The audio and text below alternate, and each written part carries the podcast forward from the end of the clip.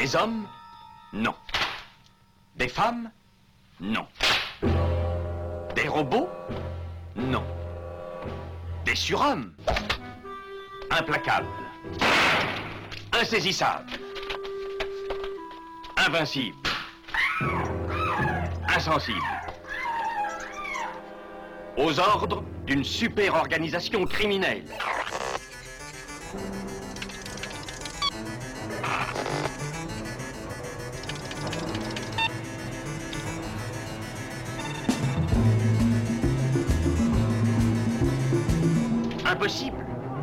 Rien n'est impossible pour... Culture prohibée. Bienvenue pour ce nouvel épisode de Culture Prohibée.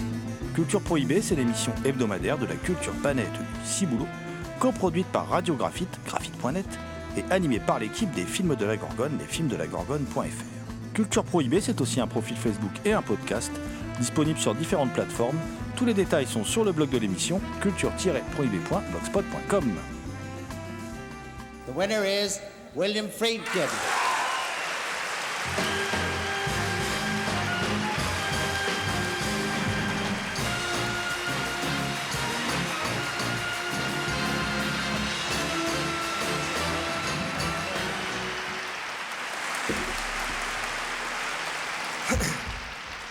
This is a tremendous honor, and I'm very proud to accept it.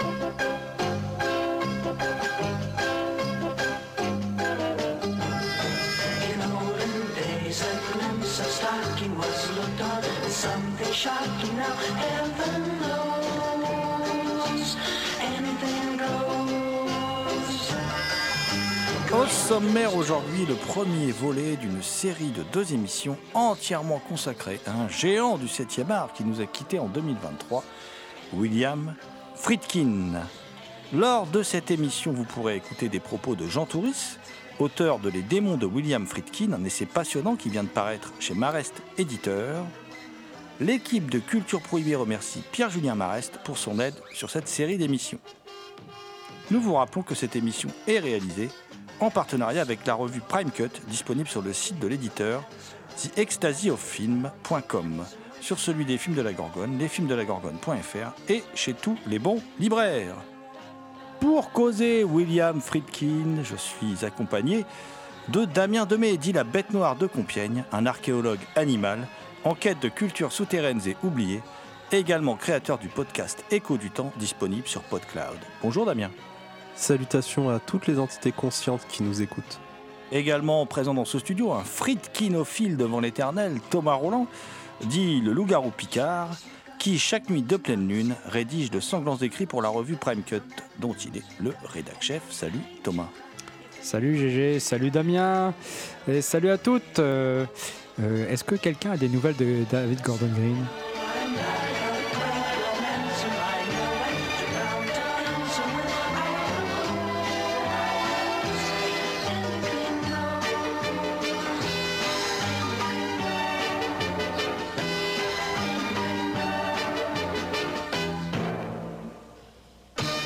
Chers amis, nous sommes réunis aujourd'hui pour parler d'un cinéaste que l'on aime tout particulièrement et qui est un cinéaste passionnant. Alors évidemment, je parler de William Friedkin et William Friedkin. Quand on parle de William Friedkin, beaucoup de choix peuvent s'offrir euh, à nous pour définir le contenu d'une ou de plusieurs émissions.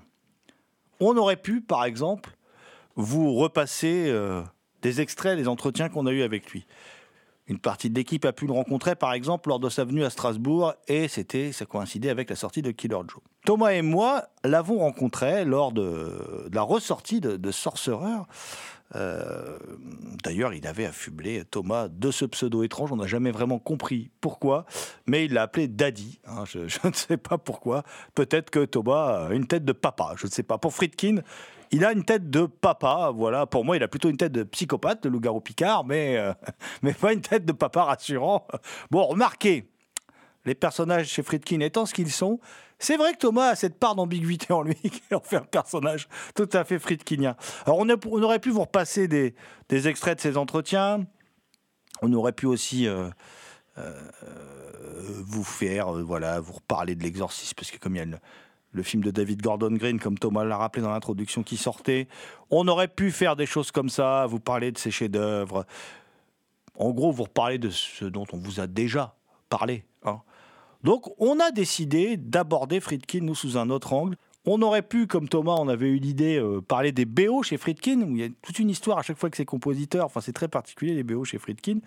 Euh, mais l'ami Thierry Jousse a eu l'idée avant nous. Il a été plus rapide et euh, il a fait un excellent numéro de Ciné Tempo sur le, sujet. Alors, du coup, nous, on s'est dit, on s'est dit que, que Friedkin, euh, en fait, euh, c'était des films connus, des BO assez hallucinantes, mais aussi toute une filmographie parallèle, toute une filmographie assez méconnue et assez singulière en fin de compte. D'ailleurs, on va tout de suite écouter Jean Touris. Alors Jean Touris, c'est l'auteur d'un super essai. hein. Euh, Moi, j'aime beaucoup parce que c'est un essai qui, pour moi, a dit l'essentiel sur Friedkin en comment dire avec un style très épuré. Euh, C'est-à-dire que c'est un Jean Touris, c'est un homme qui a l'art de la synthèse. Il a réussi à bien synthétiser. Il dit l'essentiel. Euh, sur Friedkin dans cet essai que je trouve passionnant qui s'appelle Les démons de William Friedkin. Alors cet essai de Jean Touris, il est disponible chez Marest Éditeur. Euh, bon, la difficulté qu'on a eue avec Jean Touris, euh, que l'on salue, c'est qu'on a pu s'entretenir avec lui, mais que malheureusement, euh, il avait un problème téléphonique. Enfin, il a un problème de, il avait un problème de liaison. Donc le son est assez, euh, euh, est assez mauvais. Donc on, va, on va vous permettre d'écouter des extraits de cet entretien tout au long de ces deux émissions, mais on ne diffusera pas l'entretien dans son intégralité de manière à pas trop vous, vous, comment dire, vous casser les oreilles. Non pas que ce que dit Jean Touris n'est pas passionnant, bien au contraire, mais c'est simplement que vous allez entendre, il y a un petit bruit de fond, un petit grésillement pendant cet entretien qui, qui c'est vrai, peut, peut- se révéler. euh, Peut, peut se révéler euh, particulièrement épuisant euh, à la longue. hein. Et en tout cas, Jean Touris, quand on l'a interviewé, il a comment il est tombé d'accord avec nous en fait sur le fait qu'il existait vraiment toute une filmographie parallèle de Friedkin. Euh, D'ailleurs, on va tout de suite écouter Jean Touris, hein, donc euh, l'auteur des, des démons de William Friedkin, euh, qui revient sur cette filmographie parallèle et qui nous fait d'ailleurs un petit focus sur le coup du siècle et sur Blue Chips, enfin qui revient sur cette filmographie parallèle dans laquelle on va retrouver des thèmes chers à l'ami William Friedkin. Et d'ailleurs, les démons de William Friedkin, votre ouvrage, là, on- on- enfin, moi étant passionné de Friedkin, un peu comme vous, hein, je pense que je pense que tous les deux, on est un peu obsédés par son cinéma. On n'est pas qu'à deux, d'ailleurs, il y a du monde. hein. Euh, Il y, a- une volonté hein, de, balayer toute la filmographie de Friedkin. On, vous en parliez à l'instant, films de basket, Blue Chips, par exemple, pour lequel moi j'ai une tendresse particulière, je, trouve, le trouve intéressant.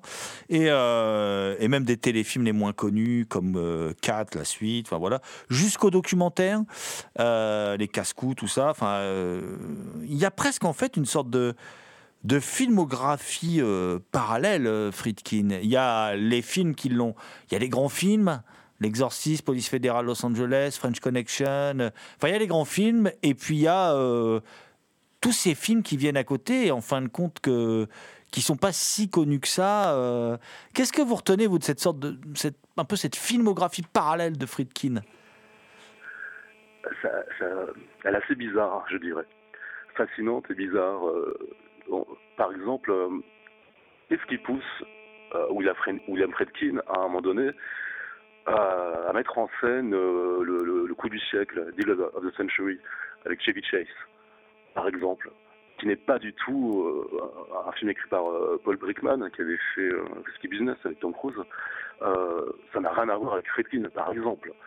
C'est un film que j'apprécie, certes, mais c'était plutôt, pour euh, un cinéaste comme, euh, je dirais, John Landis, quoi. Et pourtant, Friedkin s'intéresse à, peut-être pour le côté virulent, le côté humour noir et méchant, sans doute. Mais bon, Chevy Chase, Friedkin, effectivement, par exemple, c'est étrange. De même, euh, on peut le retrouver effectivement en train de tourner un film de, basket écrit par euh, Ron Shelton. A priori, l'association Friedkin-Shelton, ça paraît incongru comme ça.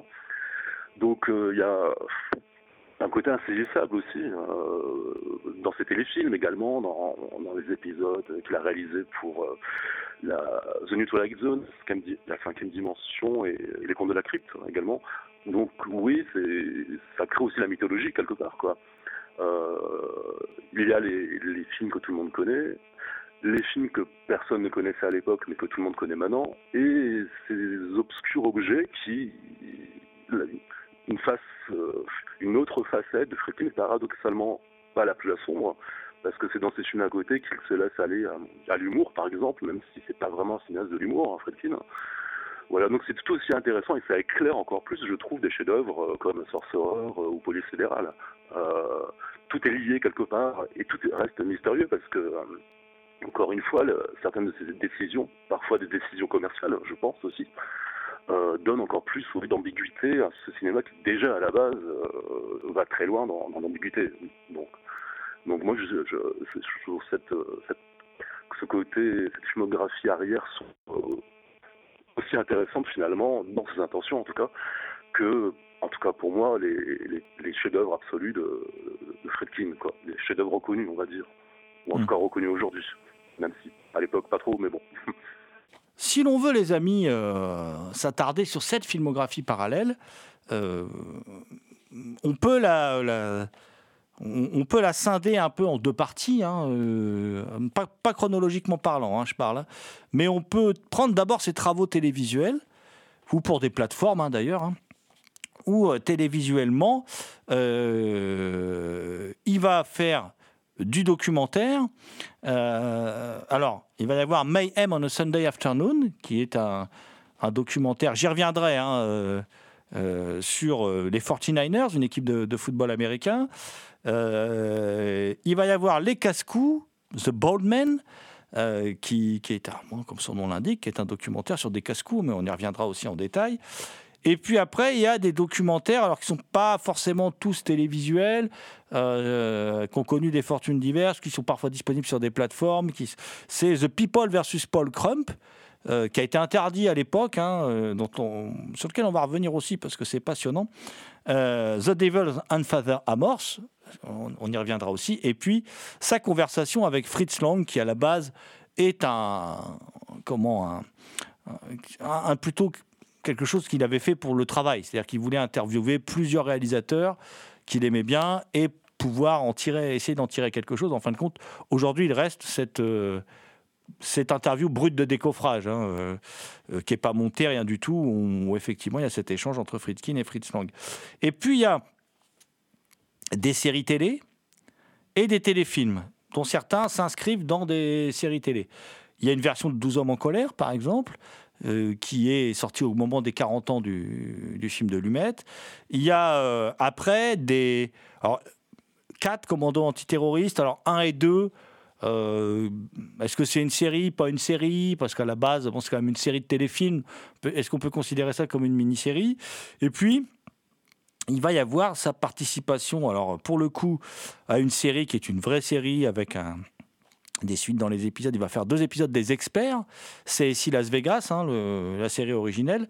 Et puis, il va participer à ce que j'appellerais, moi, des anthologies. D'ailleurs, il va débuter par ça, euh, avec un épisode d'Alfred Hitchcock Hour, un épisode de la quatrième dimension, mais nouvelle euh, formule, hein, qui en France s'appelait la cinquième dimension, et un, épisode des, des contes de la crypte, ainsi qu'une sorte de téléfilm qui s'appelle Jailbreakers, qui est en fait fait partie d'une anthologie, c'est pareil, euh, qui rend hommage aux productions euh, Corman des années 50. Ça, c'est tout ce qu'on pourrait rattacher à l'aspect un peu télévisuel de son travail. Et puis après, il y a, pour moi, hein, il y a, euh, y a son travail pour le cinéma qui peut être scindé pour moi en trois, en trois parties. Il y a les films des débuts, euh, avec Good Times, The Night They Raided Minsky's, euh, et puis euh, deux films qui sont des bascules un peu euh, petit à petit vers les thèmes friedkiniens. Je vous le dis, je ne les cite pas dans l'ordre chronologique. hein. The Birthday Party et The Boys in the Band. Il y a les films oubliés, où là, c'est des films où il est. c'est des films qui ont été oubliés, mais qui ont été des gros films quand même. Hein. Tête vide cherche coffre plein, Blue Chips, Le coup du siècle. Et puis, euh, bon, j'ai mis dedans, bon, c'est fait, c'est pour la Paramount, c'est tourné avec Guillermo del Toro qui l'assistait pour des raisons d'assurance, même si del Toro dit qu'il n'a rien filmé de spécial, c'est sa version de d'Ouragan sur le Kane qui sort là on- quand, quand vous écoutez cette émission, qui est disponible sur des plateformes et qui s'appelle The Kane Mutiny Courte Martiale. Et puis, dans ces films cinéma, il y a un film cinéma qui, moi, pour moi, cristallise beaucoup de choses, qui est pour moi un joyau noir et qui est un, un film oublié, qui a connu deux montages, un film que Friedkin, on va développer, ne semblait pas porter dans son cœur. C'est Rampage, Le sang du châtiment, euh, film qui connu pas mal de déboires, qui est pas sorti sur support numérique, qui risque de ne jamais sortir parce que visiblement c'est De Laurentiis qui produisait et il y a eu des problèmes. bon, je crois, de faillite euh, de la société de production, enfin voilà, qui faut que ça a condamné le film un peu à, malheureusement être délaissé. Et pourtant, ce film-là, Le sang du châtiment, il est choisi pour le numéro spécial de Friedkin de, euh, de Mad Movies, qu'aurait pu mettre quand même euh, L'Exorciste, par exemple. Et ils choisissent de mettre en avant Le sang du châtiment. Euh, et pourtant, Jean Touris, l'auteur des démons de William Friedkin, lui, c'est pareil. Il a comment un avis qui est assez proche du nôtre hein, sur Rampage, le sang euh, du, châtiment. Euh, D'ailleurs, on, va tout de suite écouter Jean Touris, puis après on va engager les débats entre nous. On va tout de suite écouter Jean Touris, donc euh, l'auteur des démons de William Friedkin, paru chez Marest Éditeur, au sujet du sang du châtiment de Rampage, qu'il considère comme l'un des plus grands films de Friedkin et injustement un peu tombé dans l'oubli. Donc on écoute tout de suite Jean Touris au micro de Culture Prohibée. Alors vous abordez dans votre livre hein, Les démons de William Friedkin, donc Jean Touris, là, qui est chez Marest Éditeur, vous abordez aussi un film, d'ailleurs une très bonne BO de Morricone, si ma mémoire est bonne, c'est Rampage, le sang du châtiment, qui est longtemps resté un film, euh, moi je l'aime beaucoup en fait, hein, et qui est longtemps resté un film euh, assez méconnu, euh, tout du moins, bon, moi j'ai encore la VHS d'époque, mais euh, c'est vrai que le, film est jamais ressorti sur support physique, DVD, Blu-ray, je crois, ou peut-être très récemment il est réapparu sur des, plateformes de streaming, mais il avait complètement disparu. Ce film, en plus si particulier, euh, qui dont les montages ont varié en fonction de la position de Friedkin sur la, sur la peine de mort, et qui je trouve est un très grand Friedkin, euh, Rampage, le sang du châtiment. Euh, les deux versions d'ailleurs, les deux montages, euh, ça n'altère en rien la qualité du film. Vous, vous dites même dans, votre livre qu'il serait revenu. Ça, je le découvre en lisant votre livre, qu'il serait revenu quand même à la fin sur sa décision. Il a été anti-peine de mort, après pro-peine de mort, et puis à la fin, il aurait changé d'avis encore une fois. Euh, euh, C'est ce que j'ai cru comprendre en lisant votre livre. Euh, quoi qu'il en soit, il en reste un film qui mériterait quand même de, comment dire, une vraie ressortie dans de bonnes conditions. Quoi. Ah ouais, moi je. Il faut, c'est urgent. C'est incroyable que ce film. Il y a une de mes, mes aujourd'hui, ne serait-ce que d'un petit coffret euh, remasterisé. Ben, il- Voilà, moi j'ai des copies du film, je l'avais en VHS comme toi, et, euh, et j'ai des copies du film et trouvées effectivement sur des sites quoi. Euh, difficilement d'ailleurs en plus difficilement. Et c'est un film que beaucoup de personnes aimeraient voir et n'ont jamais eu n'ont jamais eu l'occasion de voir en fait. En plus, le film est passé inaperçu évidemment. Aux États-Unis, il n'est pas sorti aux États-Unis sur, sur le coup. En France, on peut pas dire que bon que, la critique se, soit enthousiasmée. Euh, bon, c'est vraiment dommage parce que c'est un des plus grands Fredkin, je trouve, et c'est surtout un des films les plus euh, les plus durs quand même, je trouve, de, de toute la filmographie de- du cinéaste, mais également de, la décennie, quoi. Un des films les plus malsains, les plus durs à regarder. Il faut vraiment, quand on décide de revoir euh, un, match, le sang des châtiments, euh, on, on se lève pas le matin en se disant tiens, je vais revoir ce film aujourd'hui. Il faut quand même être, avoir le cœur bien accroché, quoi. C'est sans pitié, sans concession. C'est le, là, c'est, voilà, c'est, vraiment le, le mal dans ce qu'il a de plus parfois euh, inacceptable, c'est-à-dire le, le meurtre d'enfants, par exemple. Les, enfants qui souffrent pas mal d'ailleurs dans, les films de Friedkin, qui souvent expient les, péchés des adultes. Et d'ailleurs, le, Rampage, Le Son du Châtiment, moi, c'est un film qui m'avait habité, poursuivi après la fin de la première fois où je l'ai regardé, parce qu'à la fin, il y a- enfin, dans le montage original, il y a un dialogue entre le père et le fils à la fête foraine.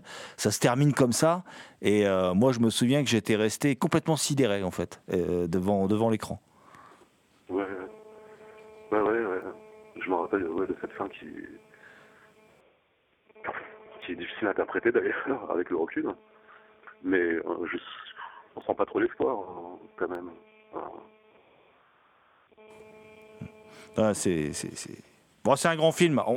On, a le jeté une bouteille à la mer. Il faut que, il faut. Je pense, que c'est compliqué d'avoir une copie euh, de qualité. C'est ce qui fait sans doute la difficulté pour le sortir, mais on reste. euh, c'est vraiment un grand film.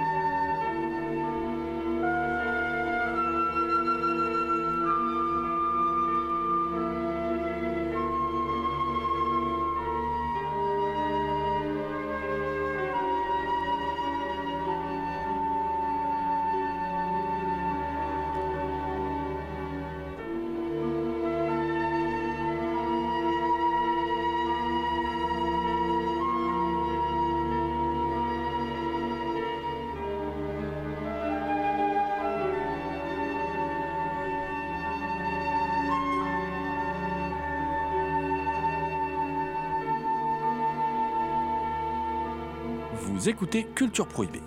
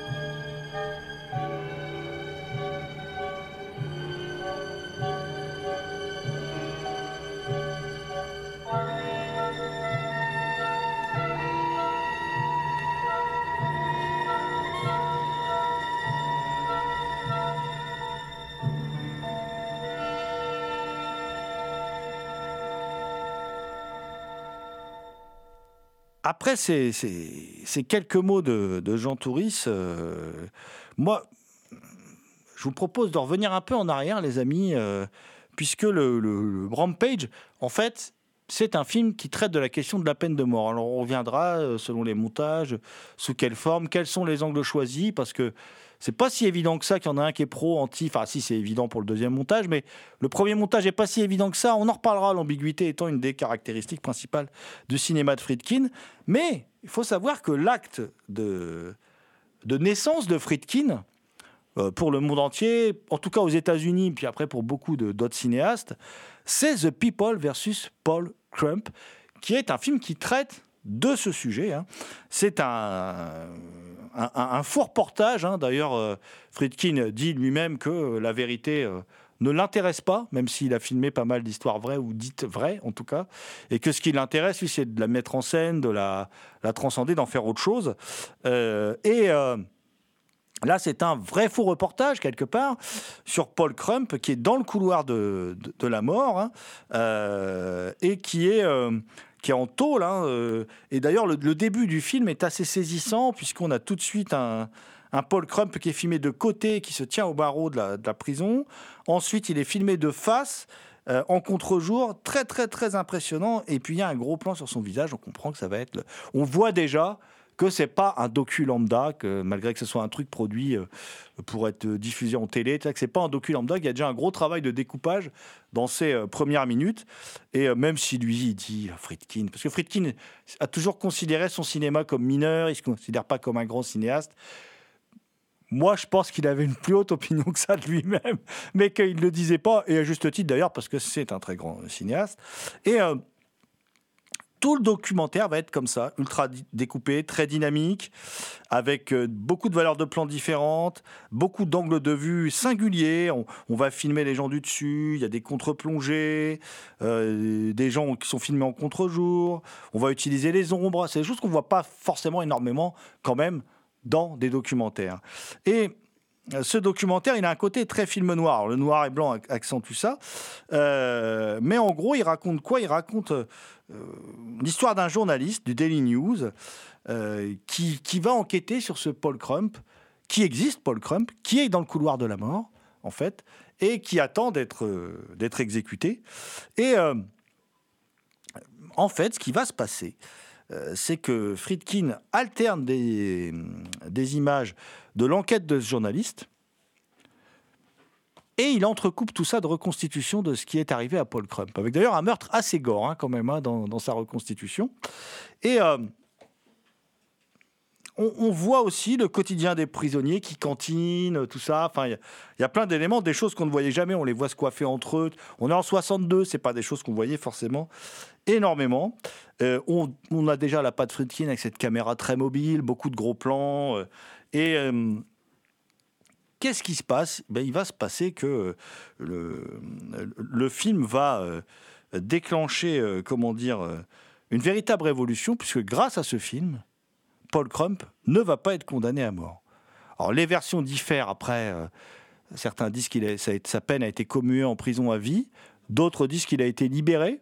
Dans le documentaire Friedkin Uncut, on dit qu'il a été libéré. Alors que moi, dans ce que j'ai lu des livres écrits euh, par et sur Friedkin, sa peine aurait été commuée en, prison à vie. Donc je ne sais pas exactement ce qui est arrivé à Paul Crump. En tout cas, il n'a pas été exécuté. Ce qui fait que pour beaucoup, ça va tout de suite crédibiliser Friedkin et ça va euh, donner quand même, mon cher Thomas, hein, euh, une crédibilité à, à celui qui n'est pas encore le grand cinéaste qu'il deviendra. C'est sûr que quand on signe un documentaire qui, qui sauve un homme de, la chaise électrique, euh, on acquiert un, un- un certain statut. Et c'est vrai que c'est, mais c'est un documentaire qui a été diffi- longtemps difficile à, voir chez nous. hein. Euh, Il n'y avait que des VHS américaines ou, même des DVD américains. Je crois qu'il n'est pas sorti en France de toute façon. hein. Comme beaucoup, comme tous les documentaires télévisuels de, Friedkin qui sont de ce que j'ai vu qui sont intéressants qui, portent vraiment son cinéma euh, euh, ce qu'il va faire par la suite on retrouve des images euh, dans ses films suivants etc qu'il a filmé dans qu'il a déjà qu'il avait déjà mis en scène dans dans ses dans ses documentaires je pense notamment à, The Bold Men hein, les casse-coups où on retrouve On voit déjà des images qu'on qu'on peut retrouver dans Police Fédérale Los Angeles, par exemple. Euh, donc, on voit déjà dans euh, The People versus Paul Crump cet intérêt pour euh, William Friedkin pour le genre policier, le film noir, le film et les ambiguïtés. hein. déjà, déjà, c'est déjà dans ce documentaire-là. Le film aussi est saisissant. Il y a une scène d'interrogatoire qui est assez impressionnante. Et puis surtout, il y a. Parce qu'il y a une scène d'interrogatoire quand même qui, qui va loin. C'est-à-dire où on voit un homme noir se faire mettre en sous-vêtements. Scène qu'on. Alors, pas vraiment à l'identique, mais un homme noir en sous-vêtements lors d'un interrogatoire.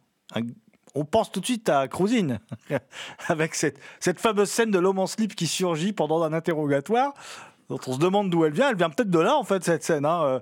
Et on voit surtout des policiers assez sadiques qui torturent un homme noir qui est, qui est pendu par les mains et qui est torturé. C'est-à-dire qu'il y a un propos qui est quand même assez, assez costaud. Et puis, la mise en scène, à un moment, par le biais de la mise en scène, il nous met à la place d'un homme qui va être exécuté. Il filme la chaise électrique. Il ne filme pas une exécution. Il filme simplement la chaise. Mais avec la magie du découpage, du montage, c'est une des scènes les plus effrayantes qu'on puisse voir par rapport à l'exécution sur une chaise électrique. Et c'est assez saisissant. Le film, de toute façon, va faire son effet, puisque, comme on l'a rappelé, il a permis d'éviter à ce que cet homme, qui était condamné à mort, hein, euh, soit, euh, soit exécuté. Donc c'est dire l'importance de ce film. En plus, alors ce que dit Friedkin, enfin j'allais dire aujourd'hui, bon malheureusement William Friedkin ne dit plus rien aujourd'hui, mais ce qu'il a dit dans ces dernières années, Friedkin, c'est que la veille du dernier jour de tournage, Paul Crump lui a dit qu'en fait il était coupable. Voilà. Et Friedkin dit, mais j'ai quand même monté mon film comme je le souhaitais au départ, avec le propos que je voulais défendre. Voilà. Euh, propos qui est quelque chose. Il a un rapport très ambigu d'ailleurs, Friedkin à la peine de mort, parce que selon Jean Touris, dans son livre Les démons de William Friedkin, là, qui est paru chez Marest Éditeur, quand il parle de Rampage, le sang du châtiment, par exemple, il dit bien, euh, Jean Touris, qu'en fait, Friedkin, il a. euh, il était plutôt contre la peine de mort quand il fait le premier montage, tout en gardant une porte un peu vers l'ambiguïté, mais ça, on en reparlera, mais il reste contre la peine de mort. Après, il bascule plutôt pro peine de mort dans des cas précis. hein. Il n'était pas non plus pro peine de mort pour tout, mais dans, des cas précis. Dans des cas d'assassin tels que celui décrit par Rampage, par exemple, qu'il pense incurable. Et puis, pareil, selon le livre de Jean Touris, qu'en fin de vie, Friedkin euh, était revenu un peu en arrière là-dessus. C'est-à-dire qu'il avait encore en- changé d'avis. euh, ce qui expliquerait aussi pourquoi peut-être il en avait marre, peut-être qu'on lui parle de Rampage, euh, qu'il a pas l'air de considérer que lui comme un film important dans sa, dans sa filmographie. Ou alors c'est un film qui lui a laissé des, des mauvais souvenirs. A des films comme ça. On a pu, nous, lors d'échanges différents, on- sur des cinéastes différents. Par exemple, Yves Boisset veut pas parler de son film adapté de, de Manchette.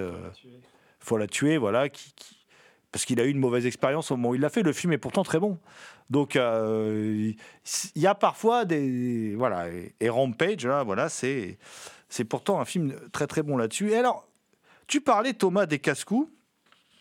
Alors, les casse-coups, euh, il est passé en France. J'en ai une vieille trace VHS, comme tu sais, c'est comme ça qu'on l'a vu. The Bold Man euh, de 65. Donc, c'est un. c'est comment dire un programme télé en fait euh, parce que c'est comme ça que en fait Friedkin c'est un un gars c'est un peu un, un gars sorti de nulle part. C'est un c'est un type qui vient de qui envisage pas de faire du cinéma au départ. Il va à l'école il a une scolarité euh, bon qu'à un cas quoi voilà. Et puis il se retrouve à être euh, à s'occuper du courrier parce qu'il cherche du boulot. Il se retrouve à bosser euh, dans des studios de télévision et à, s'occuper du courrier. Et quand, euh, comment dire, euh, et puis à un moment, il, se met à s'intéresser au cinéma, puis il décide de passer du courrier au cinéma. Mais comme il y en a plein, hein, je veux dire, Sidney Lumet, tout ça, qui ont connu des trajectoires euh, identiques. hein, euh.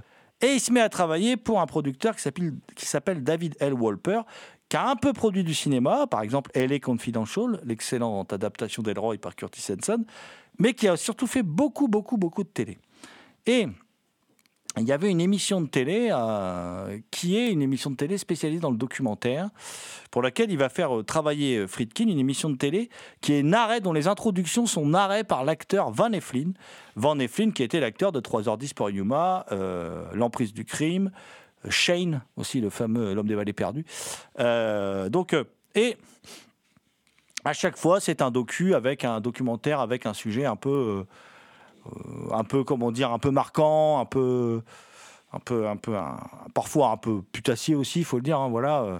et hum, Friedkin a pas mal travaillé sur cette euh, série de documentaires alors on ressort plusieurs documentaires dont un qu'on n'a jamais vu qui s'appelle The Thin Blue Line la, fine ligne bleue qui parle de la police où il suit des policiers en action et pour ceux qui l'ont vu, paraîtrait que c'est un peu le enfin pas le brouillon, mais on retrouve des choses qu'on va retrouver dans French Connection, voilà. Euh, mais on a la possibilité, grâce à une diffusion donc qui a eu lieu sur la chaîne Planète, une vieille chaîne de ce qu'on appelait encore le câble à l'époque. Donc j'avais pu enregistrer à l'époque donc euh, The Bald Men, les casse-coups. Euh, et puis sur le net, on peut trouver sur YouTube Mayhem on a Sunday Afternoon. Ah, c'est pareil, qui est assez, qui est assez étonnant, puisque euh, là, on peut faire des liens entre Mayhem Sunday Afternoon et Blue Chips. Mais on y reviendra. On va rester sur les casse-coups, puisque Thomas, tu en as parlé. Et ce qui est intéressant, les casse-coups, c'est quoi? C'est bonnes men, c'est des mecs qui prennent des risques. Et on voit tout type de métier. Et euh, on voit un, soudeur euh, qui travaille sur des charpentes métalliques très en hauteur. On voit un plongeur qui plonge de très haut à Acapulco pour épater les touristes. On voit un dompteur d'incendie de puits. Et j'ai regardé, c'est vraiment un personnage hyper connu aux États-Unis. Il était payé des millions. C'était le seul type capable d'éteindre des incendies euh, euh, qui dus à des puits de pétrole. C'était hyper dangereux. Il fallait faire euh, user un autre gaz pour aller contre le feu et. Enfin, c'est un truc de psychopathe, hein, voilà. On voit des chasseurs de monstres, un dompteur, un extracteur de venin, un mec qui fait du rodéo. Le fameux El Cordobés, Manolette et le torero. hein, même Vanessa Paradis avait consacré une chanson à Manolette et c'est un torero très très connu en Espagne. On voit un surfeur, on voit un truc, euh, un numéro complètement euh, débile hein, entre un père et son fils euh, mexicain. Et le fils est tireur d'élite, il tire sur des cigarettes qui sont dans la bouche du père et tout. Enfin, on voit pas trop. Enfin, il y a des trucs on n'arrive pas trop à faire le lien. Et puis, et puis il y a un parachutiste. Alors, il garde pour la fin vraiment le clou du spectacle. Il y a un parachutiste euh, cascadeur qui saute sans parachute. Là, il prend beaucoup plus de temps pour filmer ça et nous le détailler. Et puis, mon cher Thomas, il y a euh, le clou du spectacle, vraiment, c'est le type qui va réussir à faire rouler une bagnole, selon ce qu'ils disent dans le film, là, à plus de 800 km/h, après plusieurs essais, en risquant sa vie. Il y a même quelques scènes de mort, hein, d'ailleurs, dans, le film. hein. On voit un parachutiste dont le parachute s'ouvre pas se péter la gueule. On voit un, on voit un mec qui avait essayé de battre ce record de vitesse qui meurt à cause d'un pneu qui explose. C'est effectivement un pneu qui explose à 800 km/h. Vous avez peu de chances d'en réchapper. hein. Voilà. Euh, et on trouve dans ces casse-coups, t'en parlais à l'instant, Thomas, euh, les bribes, les- des choses qui vont revenir dans son, dans son cinéma. Friedkin lui-même, il dit qu'il apprend en fait à filmer l'action avec ce, ce petit euh, budget de 80 000 dollars tourné en trois jours. Et il dit le je pouvais faire tout ce que je voulais, le seul truc que j'avais pas le droit de faire, de faire, c'était de dépasser les 80 000 dollars. par rapport à ce qu'il montre dans, dans ce film, The Ballman, justement, c'est des gens qui prennent des risques. Quelque part, ça, ça, ça, ça peut, ça peut annoncer euh, ce qu'il a été en tant que cinéaste, parce qu'en tant que cinéaste, il a aussi pris des risques. Quand je parle de risques, je parle pas de risques financiers, je parle de, vrais risques avec en tournant par exemple Sorcerer. Donc euh, on, peut, voir ce, côté tête brûlée euh, de, William Friedkin déjà dans, sa carrière de, de- documentariste avec The, The Bald Man.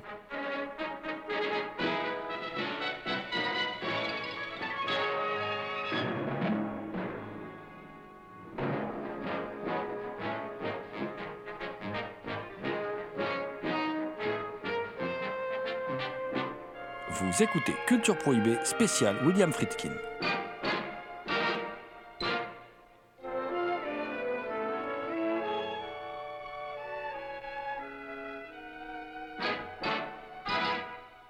Toujours dans cette même série de documentaires narrés par l'acteur Van Eflin, aujourd'hui, on ne pouvait faire l'impasse dans Culture Prohibée sur cet incroyable documentaire d'une heure qui s'appelle Mayhem on a Sunday Afternoon et qui est consacré, consacré à l'équipe des 49ers. Alors pourquoi Parce que on sent déjà le côté goguenard en fait de, de, Friedkin. C'est-à-dire que euh, Friedkin, euh, il démarre euh, par nous, un petit début ironique en fait sur l'ultra-violence.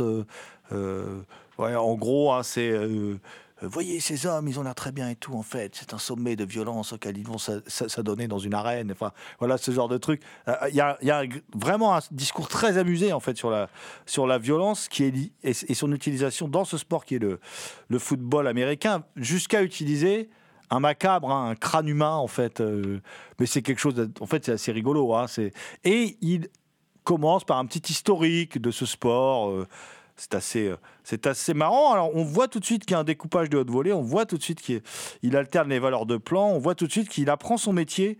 Il teste plein de trucs. Il mélange les images d'archives, euh, un peu de stock shot. hein, et pour que ce soit dynamique, il rajoute quelques ralentis, très inspirés. Et puis, là où c'est intéressant pour moi, hein, c'est peut-être pas lui qui a choisi le sujet, ça je peux pas savoir, mais c'est qu'il s'intéresse aux 49ers de San Francisco, qui est alors une équipe en pleine décrépitude. Ils sont derniers de la saison d'avant, et il essaye de nous vendre le truc en disant bon c'est des losers, mais cette année ils vont faire mieux. Et qu'est-ce qu'il filme Il les filme en train de se prendre une branlée en fait. Et le documentaire se, termine là-dessus, et c'est assez, euh, assez étonnant en fait de de voir ça parce que c'est il y a quelque chose qu'on retrouve dans Blue Chips.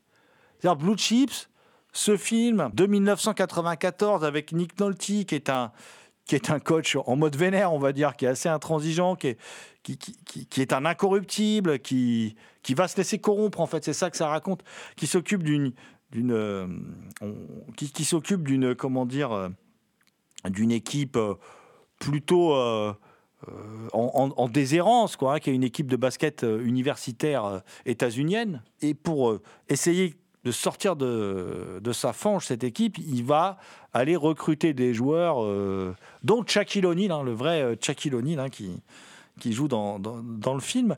Et euh, qu'est-ce qu'on voit? C'est pour ça que je parle de, de- ce documentaire sur le foot américain. On voit déjà la grande facilité qu'a Friedkin à filmer le sport. C'est-à-dire que les scènes de basket dans le film sont hyper bien filmées. Voilà.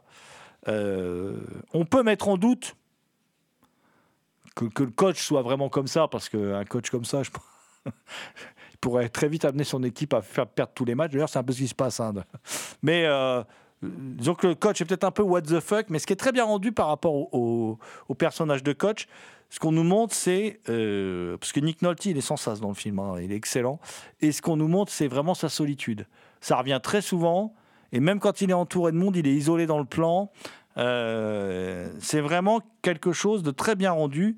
Euh, même quand il est avec sa femme, en fait, il est plus avec parce qu'ils sont divorcés, même s'ils s'entendent toujours bien.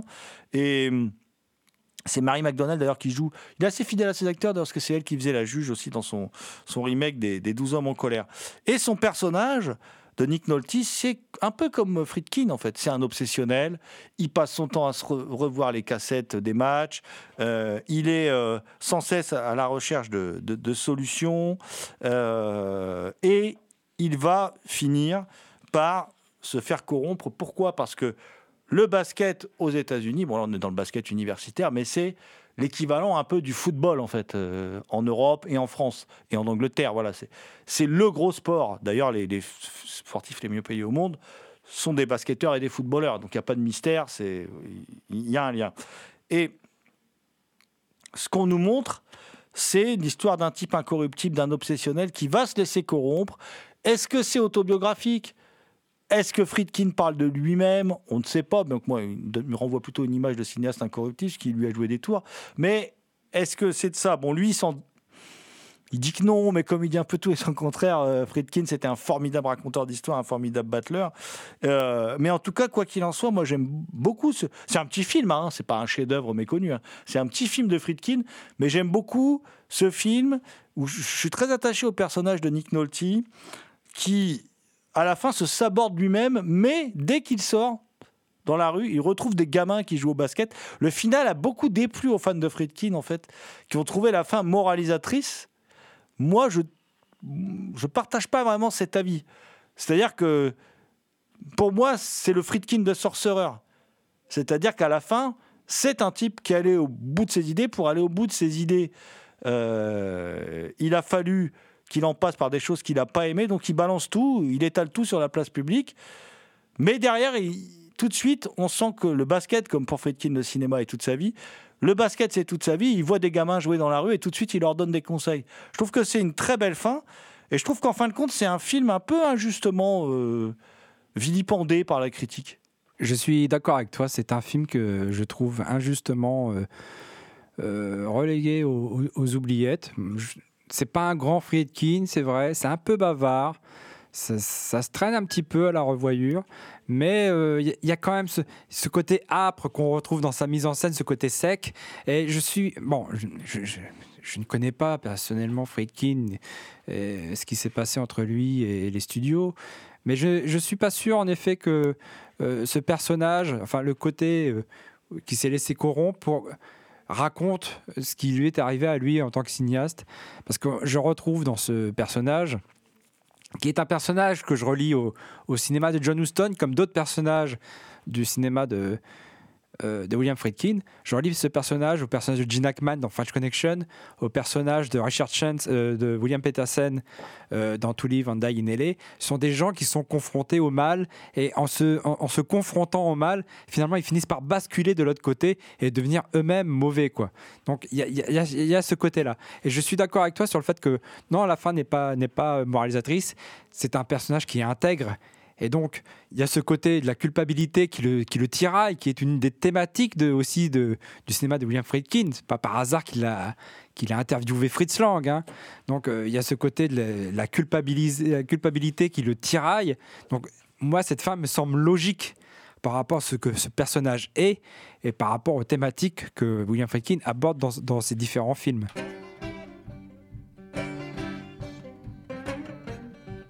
Baby,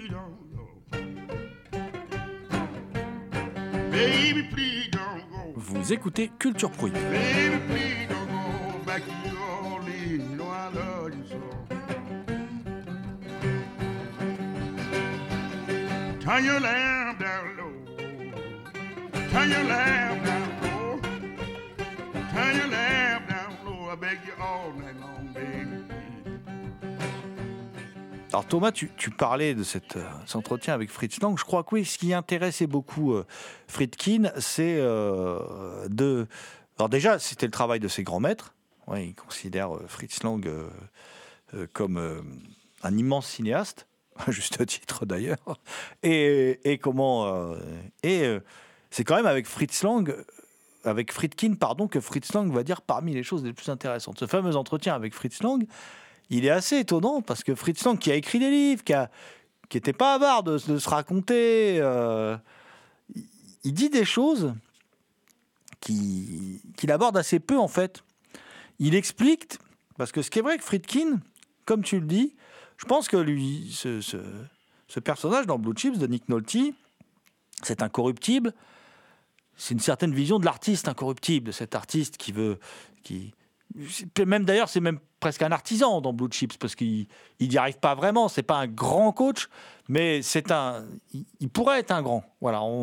C'est- comment dire C'est, c'est ce qu'on appelle un loser magnifique, quoi, comme, comme on les aime dans le cinéma.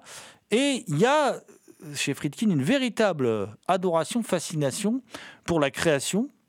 Il est très il est très redevable, il est cité énormément en fin de compte hein, de ses grands maîtres, qui sont peu nombreux quand même, hein, parce qu'il n'y a pas beaucoup de cinéastes qui trouvent grâce à ses yeux. Mais dedans, il y a Fritz Lang, il y a Henri-Georges Clouzot. Et euh, il adore Clouzot et Lang. À juste titre, hein, on va pas dire hein, qu'il a tort.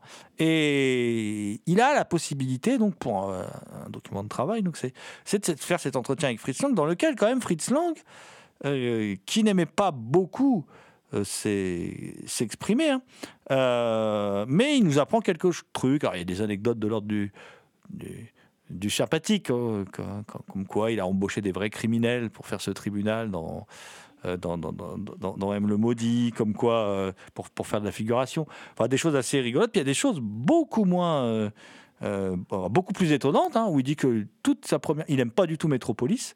Il dit pourquoi d'ailleurs. Il trouve que le, le film, en fait, euh, il n'a pas de cœur. Il a pas. euh, il manque d'âme, en fait, parce qu'il s'intéresse pas aux ouvriers dedans. Euh, et il trouve que c'est l'erreur du film. Et en fait, il dit qu'il n'aime pas du tout tous les films qu'il a fait en Allemagne. Il considère que c'est ces vrais bons films, c'est ceux qu'il a fait aux USA.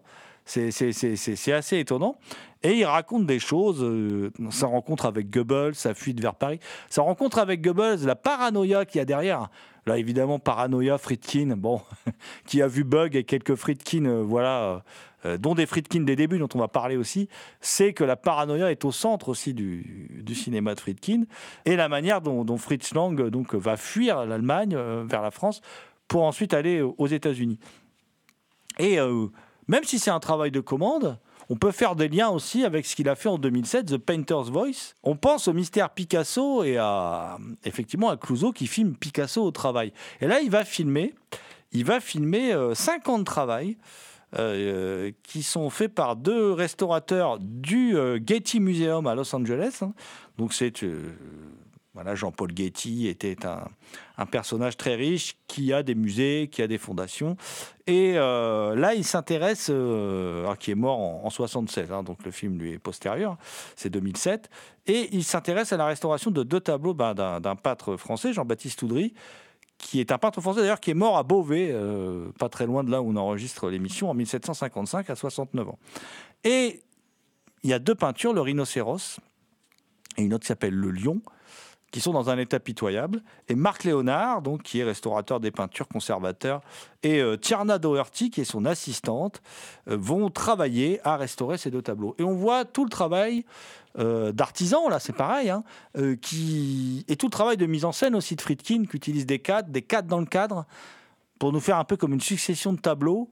C'est assez brillant, alors que c'est un tout petit truc de, de commande, hein, mais on sent qu'il s'investit dans le projet, euh, qu'il il utilise un peu le split screen aussi. euh, et puis petit à petit, on arrive au final à ces tableaux euh, restaurés. Et on a suivi de manière très pédagogique tout ce travail. C'est très très très intéressant.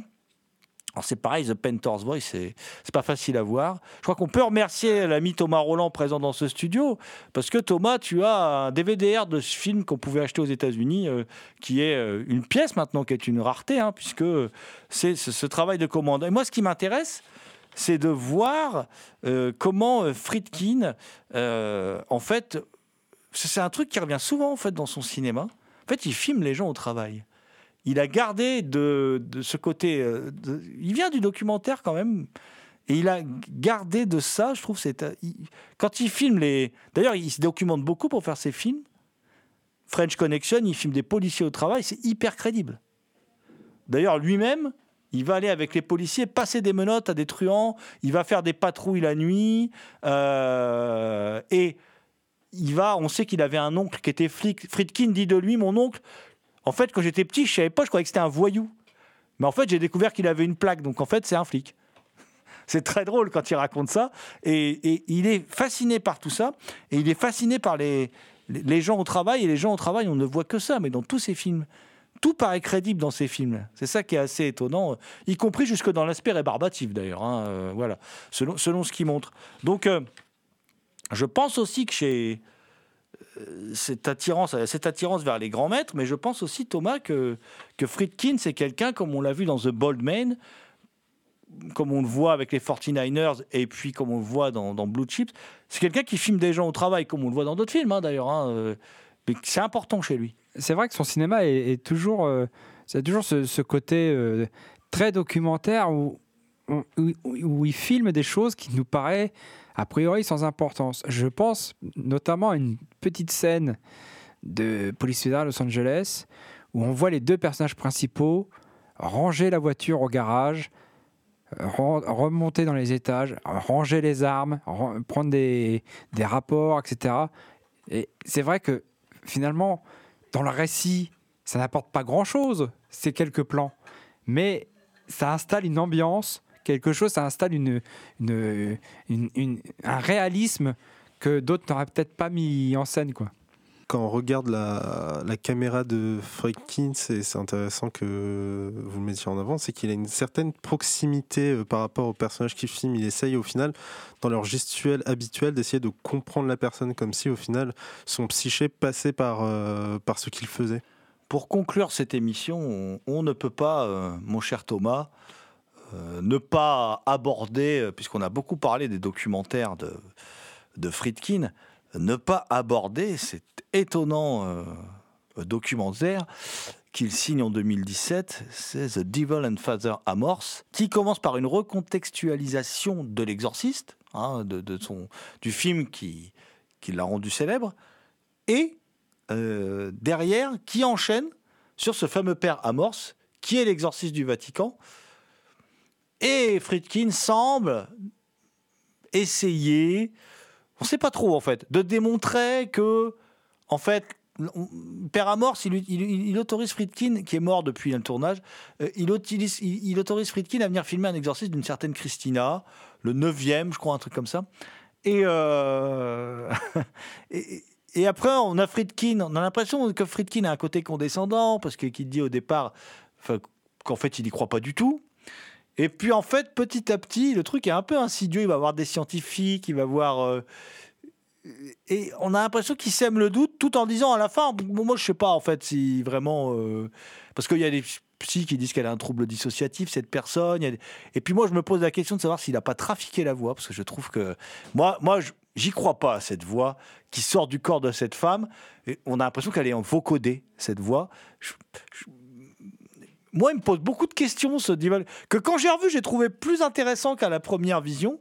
Mais euh, moi, je le trouve euh, très questionnant. Voilà. Friedkin a toujours été plutôt agnostique comme, euh, comme cinéaste, hein, comme homme. Euh, même si certains peuvent en douter à la vision de l'exorciste en disant que c'est un film prosélyte. Mais non, c'est un film qui questionne plus qu'autre chose. Moi, je vois dans ce documentaire, The Devil and Father Amort, plutôt un- une forme d'introspection euh, d'un homme qui peut-être euh, est vieillissant, parce que quand il a fait le film, il devait avoir entre 70 et 80, quelque chose comme ça. hein. Donc, et, qui s'interroge. Donc, euh, moi, j'y vois surtout ça.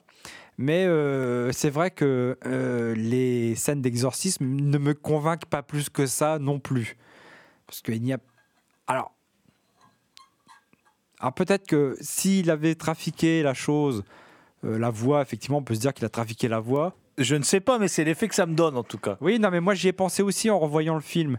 Et je me suis dit, il n'y a pas d'effet spectaculaire avec le visage qui se transforme ou des choses comme ça, comme, euh, comme, comme lui l'a mis en scène dans son propre film. Alors, est-ce que justement, cette absence de dramaturgie, de, de- de- d'effets spectaculaires, est-ce que, euh, est-ce que justement, ça n'enforce pas l'aspect réaliste de ce qui se passe? Alors peut-être que cette femme est tout simplement, tout simplement un problème psychiatrique, hein, c'est vrai, mais il y a quand même des scientifiques euh, qui s'interrogent aussi, qui sont pas sûrs de ce qu'ils voient, qui sont pas sûrs que cette femme est malade. Mais pour moi, c'est euh, un homme qui doute. Ce, ce film, c'est le, c'est le film d'un homme qui, qui doute, euh, de, la, façon la plus nietzschéenne du, terme, euh, qui doute et qui peut-être voit, euh, se voit arriver de plus en plus vers la fin de sa vie. Peut-être, Thomas, peut-être. En tout cas, nous, nous arrivons à la fin de cette première émission consacrée à, Friedkin. On a beaucoup parlé de ses documentaires, un tout petit peu de ses films de fiction. Et on parlera un peu dans la prochaine émission, hein, euh, la semaine prochaine, de son travail sur les séries et des films des débuts, des films un peu oubliés, mais surtout d'un film qu'on aime beaucoup qui s'appelle Le sang du châtiment. Euh, et vous pourrez entendre à nouveau euh, des propos de Jean Touris, donc euh, qu'on remercie à nouveau. Jean Touris, l'auteur des démons de William Friedkin, disponible chez Marest Éditeur. Donc rendez-vous la semaine prochaine pour passer de nouveau une heure en compagnie de Bill Friedkin.